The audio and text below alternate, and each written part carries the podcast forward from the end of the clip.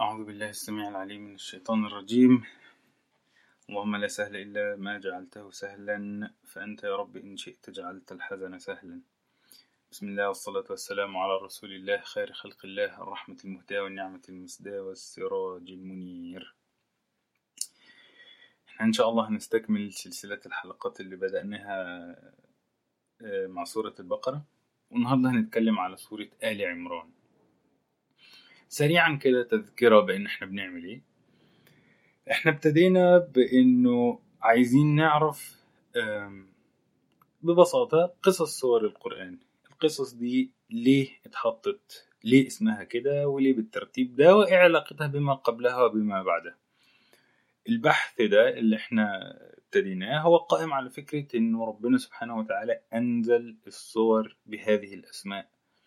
سيدنا جبريل لسيدنا محمد هي دي اسمها كده. وقد اتفق العلماء إن ما هو توقيفي بيبقى فيه حكمة.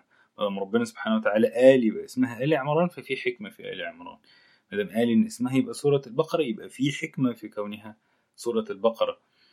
والترابط اللي ما بينهم حط إن السورة دي تنزل بعد السورة دي بس تلاقي في الترتيب إن دي بعد دي ودي بعد دي ودي بعد دي يبقى اذا في حكمة. لأن إحنا زي ما قلنا أول سورة نزلت في القرآن كانت اقرأ أو يعني أول آيات في القرآن نزلت في سورة كانت اقرأ. اقرأ إحنا بنتكلم إن هي موجودة في الجزء الثلاثين ولذلك فسبحان الله الترتيب ده آه، مش هو ترتيب النزول ولكن الترتيب اللي سيدنا جبريل كان بيراجعه عن النبي صلى الله عليه وسلم. ولذلك فقد أجمع العلماء إن في حكمة في ذلك. وإحنا بنحاول من خلال هذه السلسلة إن إحنا نفكر في الحكمة.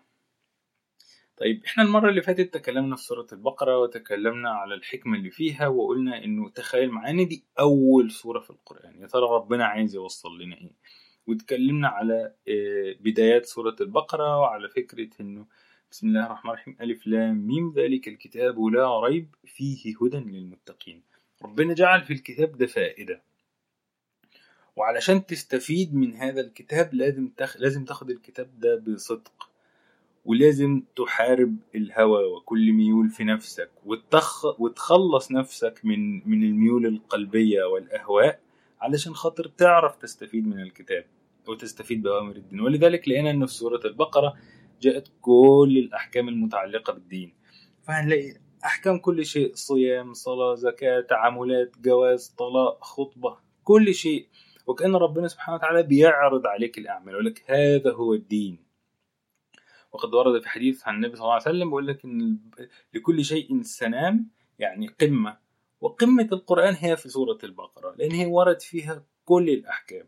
وكأن ربنا بيقول لك آدي الأحكام واعرضها على قلبك. كحال أهل آه، آه، بني إسرائيل مع البقرة. ربنا قال لهم دي الأوامر دي النواهي اعرضها على قلبك وشوف انت هتروح لفين. وطبعا لازم التحدي يبقى صعب.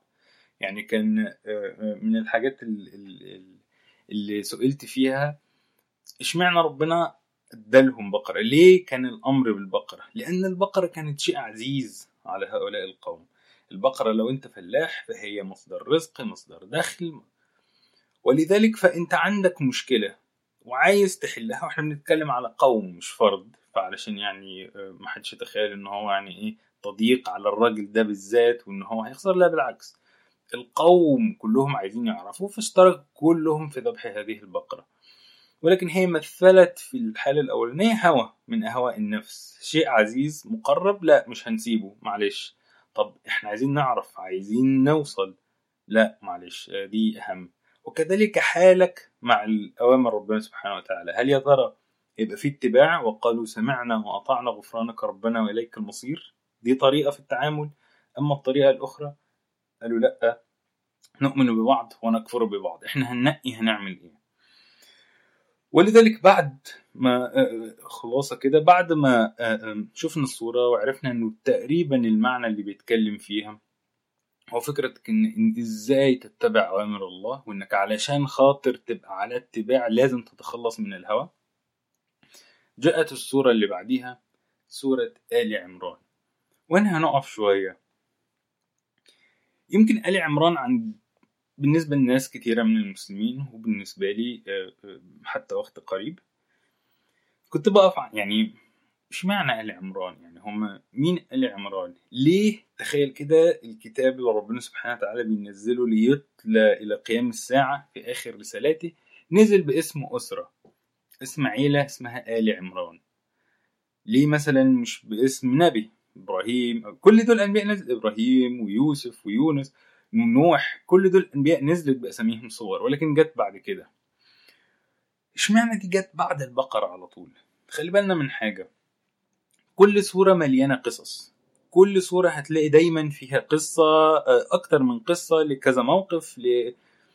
ولكن دايما سبحان الله اللي بيحصل في الحالة عندنا إن أنت في كل القصص دي إحنا حياتنا بتبقى مليانة قصص. ما تقدرش تقول أنا حياتي كلها طاعة. ربنا يعيننا كلنا وتبقى حياتنا طاعة. ولكن وسط هذه الطاعات بيبقى في مواقف. موقف أنت قوي. قطعت ربنا بقوة ووقفت للحق. وموقف تاني كنت على شفا. وموقف تاني ربنا أعانك وفتح لك. وموقف تاني كان ابتلاء صبر وموقف تاني ابتلاء شكر. فالمواقف متنوعة في حياة الإنسان. فتلاقي دايما الصورة اللي مثلا يعني بتتكلم على الشكر هتلاقيها جايبة مواقف الشكر من كذا قصة وحطهم مع بعض. هنتكلم صورة بتتكلم على الصبر فهتلاقيها جايبة تلاقي مثلا قصة للنبي مثلا آه، آه، في سورة البقرة سيدنا إبراهيم. في سورة اسمها إبراهيم كاملة وهنتكلم عليها إن شاء الله. ولكن الموقف بتاع إن هو عايز يتثبت ويطمئن قلبه لازم تيجي في سياق سورة البقرة. أنت عايز. قلبك يطمئن. فأخدنا القصة دي اتحطت في هذه السياق بحيث إنك تشوفها كلها بعدسة واحدة. ودايما اسم السورة بيبقى هو الموقف أو الحدث الجلل اللي بيتضح فيه المعنى بطريقة كبيرة أوي. وهو بيبقى كأنه العدسة اللي بيها تقرأ باقي القصص. أو تقرأ بها أوامر ونواهي السورة تقرأ بيها السورة كلها على بعض. نرجع تاني نبص كده على آل عمران. هما مين آل عمران؟ وش معنى آل عمران؟ وش معنى اسم العيلة دي؟ ربنا شاء إن هو يبقى تاني صورة. دي مش حاجة تانية. ببساطة إحنا هنحكي مين هم آل عمران وبعد كده نخش في الآية علشان نفهم. آل عمران كما ورد في في كتب التفسير كان راجل من بني إسرائيل من العباد من الناس اللي هم كانوا حافظين للتوراة مقيمين للصلاة راجل ظاهر الصلاح. الراجل ده مراته كانت هتولد وهم كانوا ناذرين إنه يا رب لو رزقتنا بولد هنوهبه للعمل في المعبد. يعني هنوهبه للعمل إنه لله الولد ده يكبر وينشأ على طاعة الله ويخدم في المعبد وهكذا الحال. اللي حصل إنه وفي كتب التفسير إن اسم الست دي حنة جابت بنت. فقالت ربي إني وضعتها أنثى والله أعلم بما وضعت وليس الذكر كالأنثى وإني سميتها مريم وإني أعيذها بك وذريتها من الشيطان الرجيم. أنا جبت بنت كان نفسي أجيب ولد بس ده أمر الله. وشاء ربنا إن البنت دي تبقى السيدة مريم. ومن نسلها يجي سيدنا عيسى. وده الذكر الوحيد اللي جه لعمران وزوجته وبنته وحفيده اللي هو طبعا سيدنا عيسى وكل ده هيجي تفصيله في مواطن أخرى. ولكن ده الذكر اللي ورد في عمران. طيب هو إيه الحكم؟ طيب ماشي عرفنا عرفنا حكايتهم. إيه المميز فيها؟ إيه المميز عن سائر ال... مش شايفين حاجة لسه قوي طبعا طيب. تعالى نقرأ سورة آل عمران كده ونطلع نحاول نفهم حاجات. لما تمر سريعا على الصور هتلاحظ تكرار نوع معين من الآيات. تعال نبص كده. هتلاقي إنه في آية رقم ستة. آية رقم ستة ربنا سبحانه وتعالى الآية بتخلص بإيه؟ هو الذي يصوركم في الأرحام كيف يشاء. في التصوير بتاع ربنا. الآية 26 هتلاقي ربنا سبحانه وتعالى بيقول لنا إيه؟ وتؤتي الحكم وتؤتي الملك من تشاء. وتعز من تشاء وتذل من تشاء. بيدك الخير إنك على كل شيء قدير. كيف تشاء؟ تاني مرة تظهر معانا في الصورة. نخش على الآية سواء 27 أو الآية 30 هنلاقي إيه؟ وتخرج الحي من الميت وتخرج الميت من الحي وترزق من تشاء بغير حساب. فكده التصوير في الأرحام كان كيف تشاء. العزة والذلة والملك بمشيئة ربنا. الرزق بمشيئة ربنا. الحياة والموت بمشيئة ربنا. نبص على الآية 40 هنلاقي كذلك الله يفعل ما يشاء. ربنا بيفعل ما يشاء. الآية 47 كذلك الله يخلق ما يشاء. الآية 73 قل إن, قل إن الفضل بيد الله يؤتيه من يشاء والله واسع عليم. الآية 74 يختص برحمته من يشاء. طيب وهنلاقي الآية 143 وما كان لنفس أن تموت إلا بإذن الله.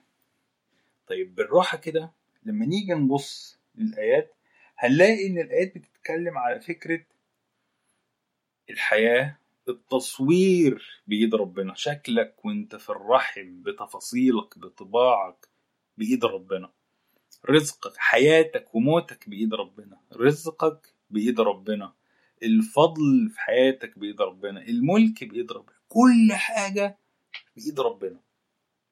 طيب دي نقطة. خليها معانا كده شوية ونكمل في الصور وهنرجع لها تاني. ولكن الصور بت بت بتمهد لنا لفكرة إن أنت حياتك كلها في إيد ربنا. خلي صورة ما, ما ذكرناه في سورة البقرة كده زي ما بيقولوا في ذهنك وإحنا بنتكلم.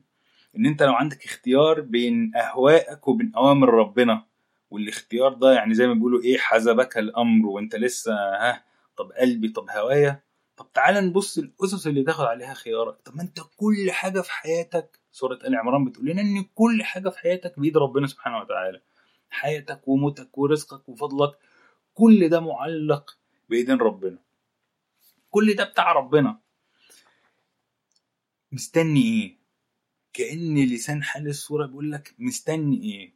وبعدين الصورة ضربت لنا آية جميلة جدا جدا.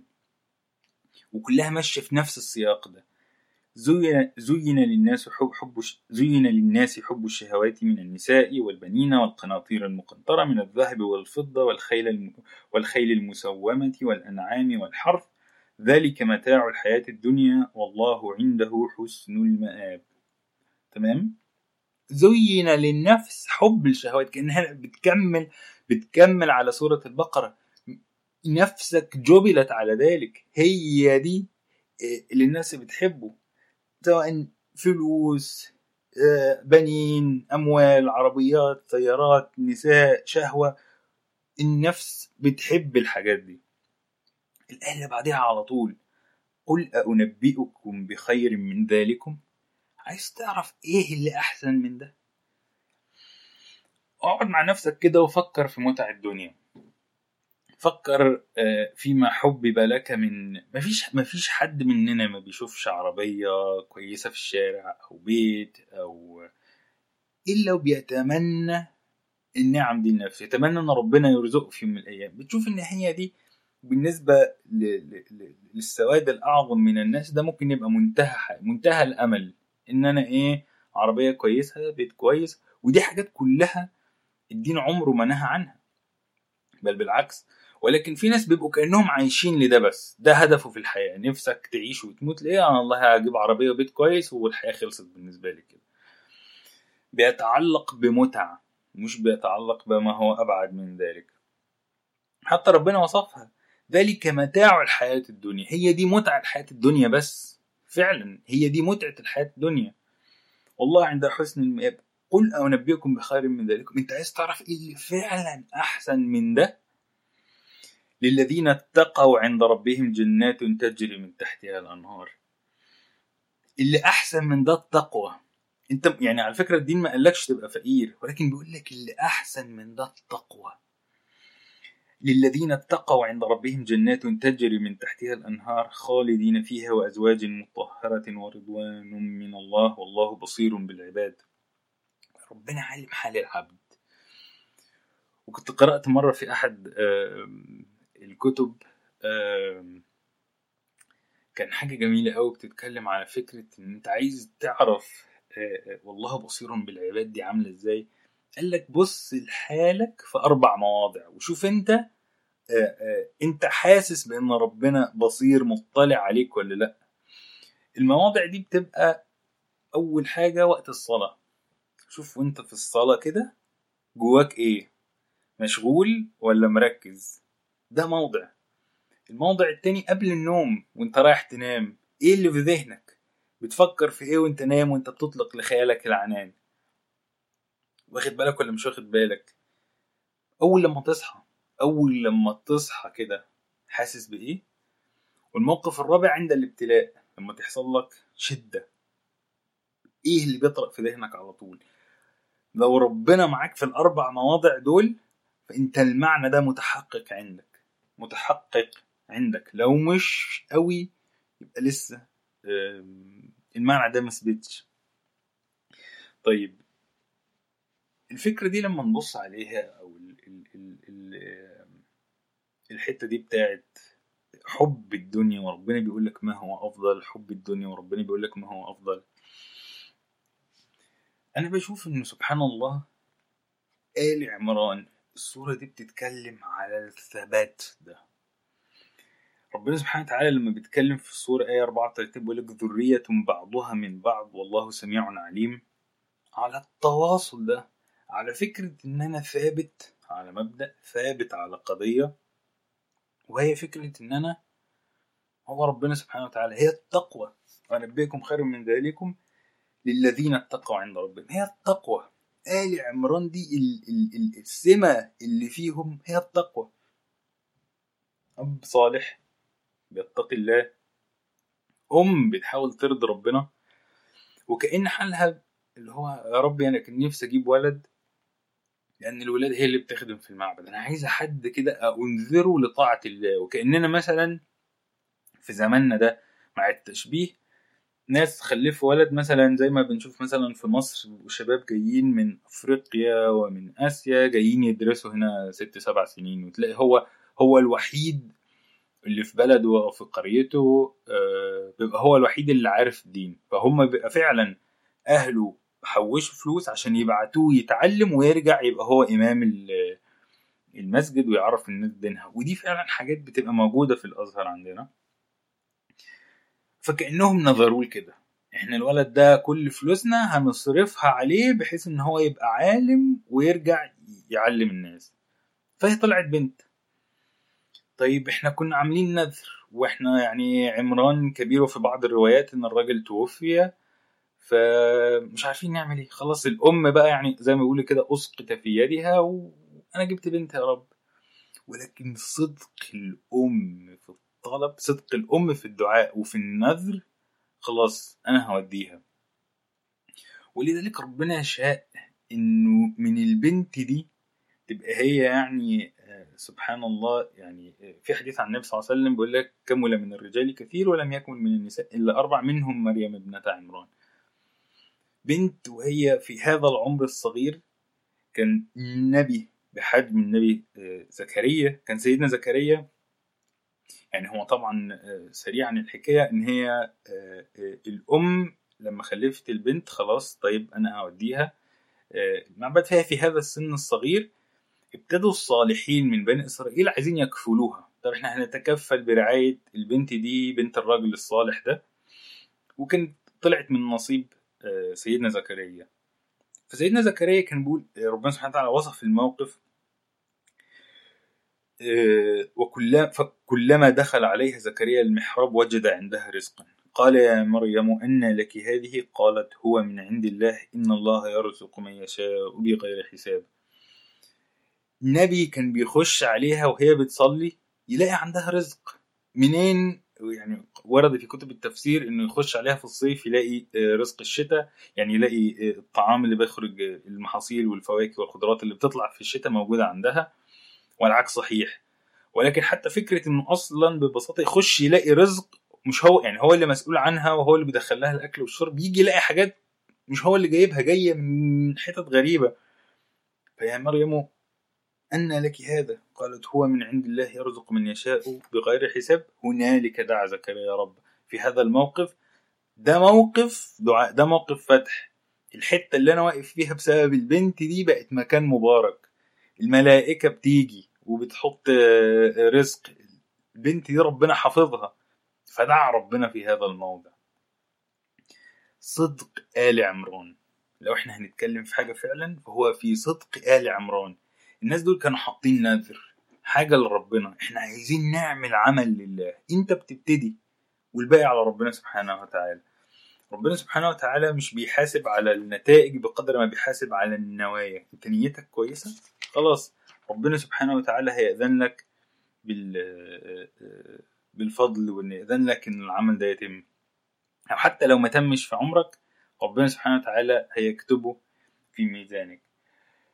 ولذلك لما نيجي نكمل بص على القراءة في الصورة هنلاقي مثلا في آية استوقفتني 100 الآية 160 تقول إن ينصركم الله فلا غالب لكم وإن يخذلكم فمن ذا الذي ينصركم من بعده وعلى الله فليتوكل المؤمنون. طب أنت لو حبيت إنك تميل الناحية التانية لو حبيت تغلب هواك لو بصيت لقيتها زي ما بيقولوا كده إيه مش ربحانة. لا والله ده أنا يعني ربنا بيأمر بحاجات كتيرة وأنا يعني الموضوع ده صعب عليا. إحنا دايما إحنا ما بنقعدش مع نفسنا بالمواجهة المفتوحة دي. ولكن دايما إحنا بنتجنب هذه المواجهات لأن إحنا عارفين الحلال بين والحرام بين ولكن إحنا دايما بنحاول نسعى إلى طريق وسط شوية. إن إحنا آه طيب معلش هي بس أصل أنا معلش هي ليا عذر هنا و... وأنا أصلا الموضوع أصلا بيختلف وبعدين أصل زمان الوضع غير دلوقتي والأحكام بتختلف و... وده أصل ده نظام الدنيا والحياة وأنا لو وقفت لوحدي كده هفلس و... وبتبتدي ترسم لنفسك صورة قد تكون غير حقيقية بالمرة ولكن أنت بتحاول من خلالها تلاقي تبرير. إنه لا معلش وأنا هي كده يعني فالحال اللي بيحصل يا ربنا هنا بي بي بيوصف لك بإية. طيب لو أنت ملت مع هواك مين اللي هيقدر ينصرك على ربنا؟ ما هي كل حاجة بأمره. كل حاجة بمشيئته الموت والحياة والرزق والعزة والذلة كل ده بأمره. لو ربنا مش معاك مين اللي هينصرك؟ لو ربنا مش في صفك مين اللي هينصرك؟ وكذلك حال آل عمران. عيلة يعني في التاريخ مش من العوائل الكبيرة ولا الغنية ولكن ربنا معاك فأذن إن يعرف حكايتك وحكايتك ترد في كتاب الله ويتدارسها المسلمون حتى قيام الساعة. لو ربنا معاك مين عليك؟ إن ينصركم الله فلا غالب لكم إلا ربنا بينصره وبيفتح عليه. لأن هي كل حاجة بأمره. وكان حقا علينا نصر المؤمنين. ده كده ده وعد ربنا سبحانه وتعالى. فصلاح حال العبد يتبعه بالضرورة النصر والعزة في هذه الدنيا؟ يعني. طيب تعالوا نبص كده على الآية 173 نفس الكلام برضو. الذين قال لهم الناس إن الناس قد جمعوا لكم. وده وردت في غزوة أحد آه غزوة بدر. لما آه اجتمع الكفار على المسلمين. وخلاص وأرادوا بهم القتل يعني. وخلاص والحرب بقى ظهرت وهنتقاتل. الذين قال لهم الناس إن الناس قد جمعوا لكم. دول جهز لكم العدة والعتاد وجاهزين الحرب اهو. الناس هتتآمر عليكم. هيتصيدوا لكم. خلاص العالم بقى بيتقلب عليكم القبائل كلها بتتقلب وجاية تحاربكم. إن الناس قد جمعوا لكم فاخشوهم خف بقى. الراجل ده هي... هيأذيك. الناس دي هتستعد لك آه، وكأنها في محاولة لإثنائهم عن الحق. اللي هو طب نعمل إيه علشان نتفادى القتل ده ونتفادى خلاص سيب يا معلم. واذهب بقى في حال سبيلك و... وانسى بقى دين بقى ودنيا ودعوة وعيش حياتك زي ما انت عايز انت هتؤذى فما كان حالهم إلا فزادهم إيمانا وقالوا حسبنا الله ونعم الوكيل الآية اللي بعديها فانقلبوا بنعمة من الله وفضل لم يمسسهم سوء واتبعوا رضوان الله والله ذو الفضل العظيم والله ذو فضل عظيم معنى جميل قوي إنه يا جماعة كل اسطوره هتلاقيها ماشية في الحتة دي. كل سورة بص على الصورة بالعدسه بتاعت إن كل ما في أرض الله وفي خلق الله هو بمراد الله. مفيش حاجة ربنا سبحانه وتعالى خلقها عبث. الموقف بتاع أنت مع ربنا فمفيش حاجة تخاف عليها. أنت بعيد عن ربنا فاعلم إنه مهما بلغت من الكيد فهو ضعيف. مهما عملت انه كل حاجة بإذن ربنا وبأمر ربنا. ولو طال الظلم ولو طال الحرام بتاعك ولكن اعلم انه هو يعني لن يستمر سواء ما استمرش في الدنيا أو معاك في الآخرة. عواقبه هتبقى مكملة معاك في الآخرة. وحتى فكر فيها كده أي متعة إحنا بنعملها في الحياة. يعني مش هنتكلم على حرام حاجة حلال. عملت سافرت سفرية من عشرة أيام ولا حاجة. تعال اتكلم عليها بعد شهر شهرين ثلاثة أربعة سنة اتنين وهي حلال تكاد تكون نسيتها. مش فاكر منها غير كام صورة. كذلك الحرام كذلك الوقوع في الغلط كذلك المعصية مهما كانت فرحتك واستمتاعك بها في لحظتها. فأنت غير إنك كمان شهر شهرين يا ريت شهرين كمان أسبوع يوم اتنين تلاتة هتكون نسيتها. ولكن تبعاتها هتفضل محملة معاك إلى يوم القيامة. ف... فده معنى مهم جدا يعني. الآية 176 كانت بتتكلم في حاجة جميلة جدا برضه مكملة على المعنى ده. طيب أنا بحاول وبسعى وبقدر المستطاع بشتغل على إرضاء ربنا بس في حاجات صعبة. صحابي عيلتي المجتمع اللي أنا فيه ربنا بيقول لك ولا يحزنك الذين يسارعون في الكفر. إنهم لن يضروا الله شيئا يريد الله ألا يجعل لهم حظا في الآخرة ولهم عذاب عظيم. أحيانا فتح ربنا أو يعني مش عايزين نقول فتح ربنا أحيانا آآ آآ لما ربنا بيغضب على عبد يعني بيجعل رزقه في الحرام. وتلاقي إن الموضوع فيه نماء أو يمشي في سكة غلط وتلاقي جاي منها الرزق جاي منها الدخل. الراجل والله بيرتشي والدنيا معاه حلوة جدا وماشية ولاده في مدارس وشكلهم كويسين والدنيا تمام. الراجل بيعمل حاجة غلط ولكن حياته واضح إن هي مفيش فيها مشاكل خالص. ده في حد ذاته فتنة. ده في حد ذاته في موازيننا كده بيخللنا الميزان اللي هو إحنا عارفين إنه ربنا سبحانه وتعالى إن الطاعة يلزمها إن إحنا نعيش كويس وإن المعصية الدنيا تبقى وحشة. طيب واحد بيعصي والدنيا عنده بعيدة تماما ولكن حياته ماشية كويس. لا يحزنك ما يأثرش فيك ده ده ما يهزكش. الراجل ده يعني زي ما بيقولوا كده خلص كل رصيده. يا جماعة حط ربنا في الميزان هتلاقي كل حاجة في حياتنا بتختلف تماما. حطه في الميزان هتلاقي كل حاجة بتختلف. لو مفيش ربنا عادي اعمل اللي انت عايزه ما خلاص مش موجود. ربنا مش موجود فخلاص يعني ما بتعملش المعصية ليه؟ خلاص براحتك اعملها مش هتسأل ومش هتحاسب. ولذلك فلو انت بتعافر على الالتزام بتعافر على الطاعة وجود ال ال ال الناس الغير طائعين في الحياة ووجودهم وعايشين ومبسوطين وبيصرفوا وبيتفسحوا وبيخرجوا قد يكون فتنة كبيرة جدا على ال على ال على اللي بيحاول. ولذلك ربنا بيقول لك لا يحزنك. مش هو ده اللي يأثر فيك. إنهم لن يضروا الله شيئا. لا الدين ولا ربنا هيتأثر بيهم. ربنا بس بيخ... ملهمش رصيد في الآخرة. عموما آه خلاص إحنا فاضل لنا دقيقتين ولذلك آه وإحنا الحمد لله تقريبا خلصنا. ونختم بآخر آية في السورة. أو لا مش بآخر آية بالآية 93 أو يعني ممكن نبتدي بالآيات اللي قبلها شوية. إن في اختلاف إن في خلق السماوات والأرض واختلاف الليل والنهار لآيات لأولي الألباب. الذين يذكرون الله قياما وقعودا وعلى جنوبهم ويتفكرون في خلق السماوات والأرض. ربنا ما خلقت هذا باطلا سبحانك فقنا عذاب النار. ربنا إنك من تدخل النار فقد أخزيته وما للظالمين من أنصار. ربنا إننا سمعنا مناديا ينادي للإيمان أن آمنوا بربكم فآمنا ربنا فاغفر لنا ذنوبنا وكفر عنا سيئاتنا وتوفنا مع الأبرار. يا رب إحنا وفي حديث ورد عن النبي صلى الله عليه وسلم كان النبي قاعد وسط الصحابة بيقول إني اشتقت لأحبابي. فالصحابة بيقولوا يا رسول الله أولسنا أحبابك؟ قال لا أنتم صحابتي. أحبابي قوم يأتون من بعدي يقرؤون كلاما في الصحف فيؤمنون به. الناس دي ما شافتش حاجة ما شافتش النبي ما شافتش خلقه ما شافتش صحابته ما شافتش القرآن وهو بينزل ما شافتنيش. أنتوا أنا بين ظهرانيكم أنتوا مش هتؤمنوا إزاي؟ ده أنا وسطكم. الناس دي هتقرأ كلام في الصحف هيؤمنوا به.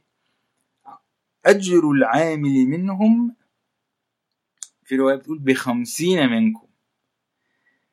ف فالصحابة بيقولوا يا رسول الله قصدك منهم بقى. يعني هم الخمسين الكويس فيهم بخمسين منهم. قال لهم لأ.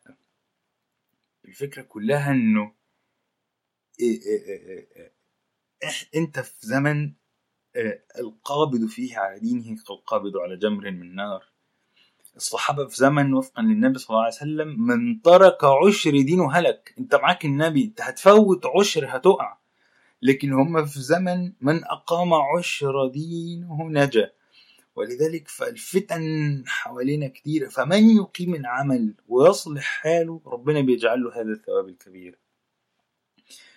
كل اللي إحنا عملنا إحنا بنحاول نكمل بنحاول نلصم نفسنا بنحاول إن إحنا يا رب إحنا بنعمل اللي إحنا على اللي نقدر عليه. إحنا سمعنا منادي ينادي للإيمان.